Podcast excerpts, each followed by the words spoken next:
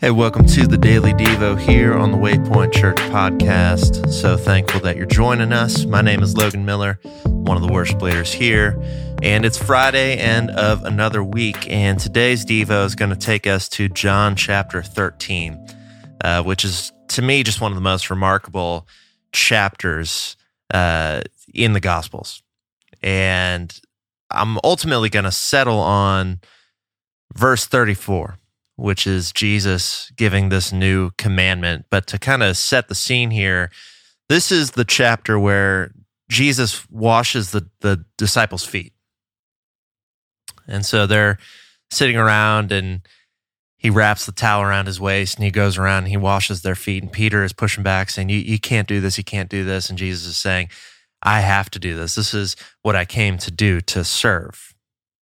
And Jesus says this in verse 13 here of chapter 13. He says, You call me teacher and Lord, and you're right, for so I am.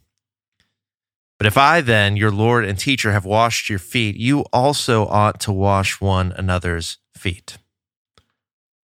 So, Jesus is teaching the disciples through action how they are to carry this message on. See, it's going to be through humble service to those around us.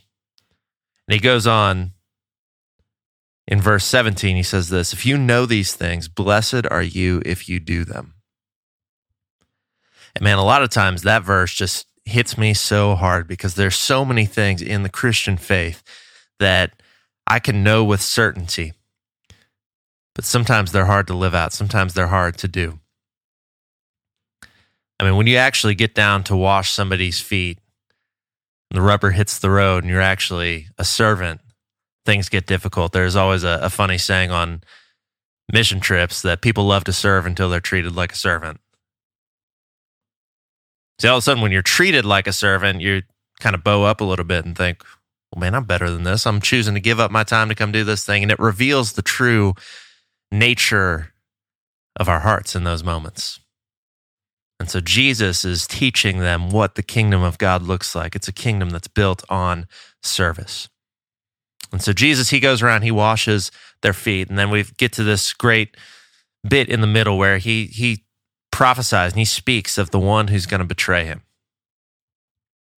And Judas gets up and leaves. And right after that, we get to verse 34, which is where I just want to sit for a minute. And Jesus says this A new commandment I give to you, that you love one another. A new commandment I give, that you love one another. Just as I have loved you, you also are to love one another. And then here's verse 35, which is where it gets just really amazing. By this, all people will know that you are my disciples, if you have love for one another. See, he's modeled that love, that self sacrificing servant love in the washing of the feet. But then he takes it a step further here in verse 34 and he says, No, no, no, this is a new commandment for my followers that you have love for one another. But it's not even that you just love one another and have all warm, fuzzy feelings towards each other. No, it's the commandment is to love. And through that love, people are going to look in and they're going to know that you're a follower of Jesus. They're going to see you love the people around you, love the family of God around you. They're going to know that you're a disciple.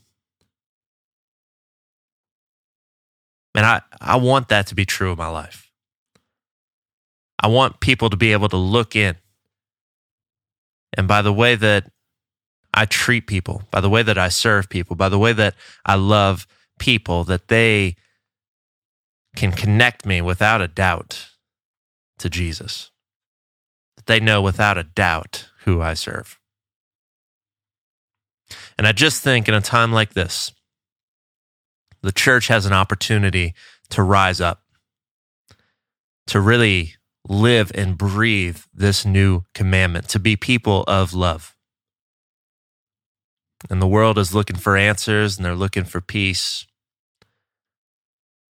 And they may just begin to see a church rising up and recognize that disciples of Jesus are not content to just sit silent, but disciples of Jesus are getting up, they're going out, they're loving one another, they're washing others' feet.